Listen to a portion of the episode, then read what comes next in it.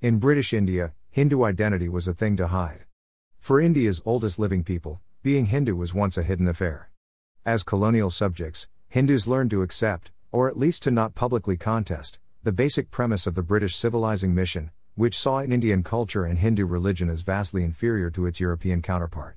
For much of the colonial era, Hindus held their religion back from the public eye, submerging it in private rituals.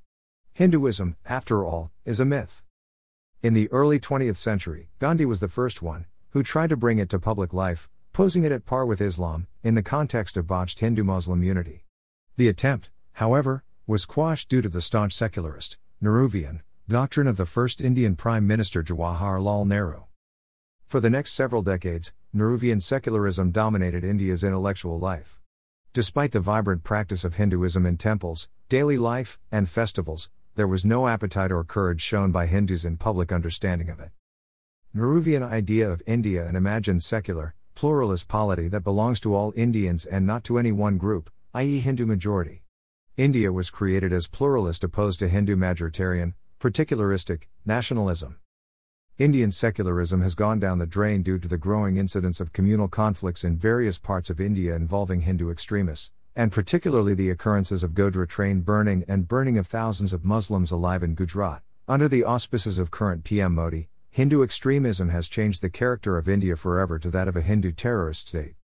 Particularism of Hindutva transformed by RSS into violent extremism. BJP, a subsidiary of Rashtriya Swayamsevak Sangh, RSS, for long has been calling on the Indian governments to recognize the special rights of the Hindu majority in a Hindu majority country. Now, with the advent of BJP's rise to become India's governing party, the idea of India is being redefined to mean a Hindu polity.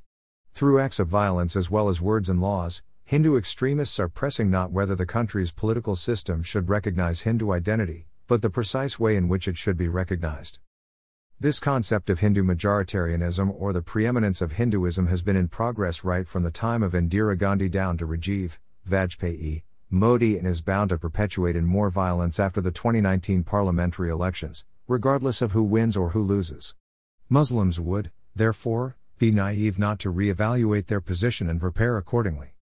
https colon slash slash shakir2.wordpress.com slash 2018 slash 04 slash 02 slash Indian Muslims and conquest of Mecca slash. A burst of Hindu extremism, the rise of a Hindu government espousing extremism, is a reactionary slash retaliatory expression against centuries old repression, caused by sustained, enduring, and taxing dynastic subjugation by the kings, dukes, rajas. It permeated through and through in Hindu psyche as an inferiority complex. They are now revolting against it by way of extremism. This is best expressed by Hyderabadis, where everyone claims to be the descendant of a Nizam, as if all the courtiers and the ordinary subjects just vanished into thin air, at the end of Asaf Jahi dynasty. In an Indian concocted zeitgeist, a diverse collection of Indians are now looking for an identity to arm themselves like that of an anglicized elite. It simply expresses an ingrained psychological, cultural, and religious inferiority, making them fit the famous proverbial expression a crow pretended to walk like a stark but forgot even his own. At one hand, an Indian woman would take pride in having an affair with a white man, acting like a white woman and awkwardly using Western slangs to fit in.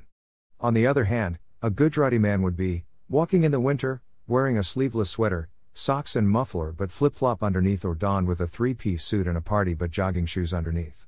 Come on, give me a break.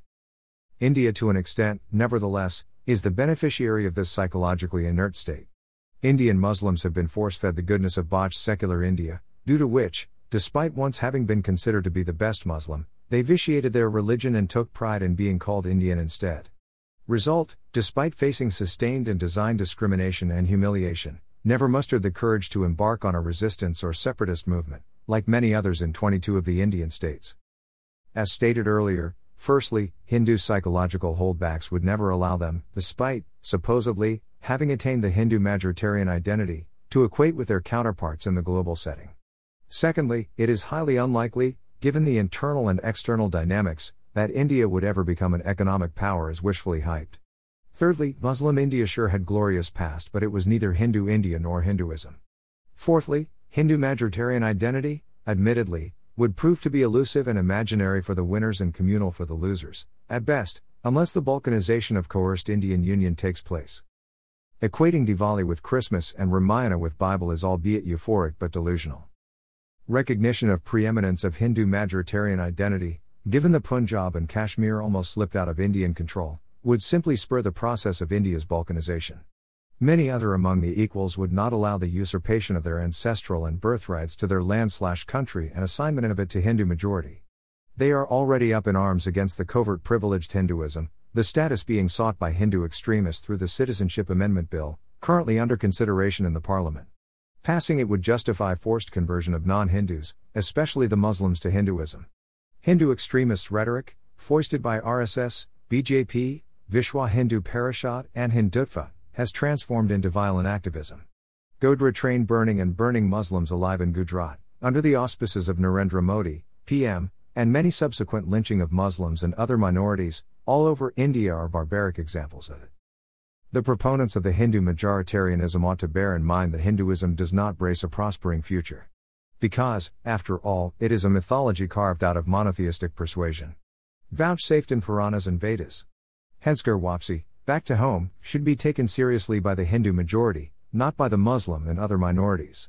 Younger, educated generation, all across the world, is drifting away from the mythologies, philosophies, and even interpolated and abrogated divine religions due to their human adduced illogical and unappealing contents. Latest update November 13, 2020.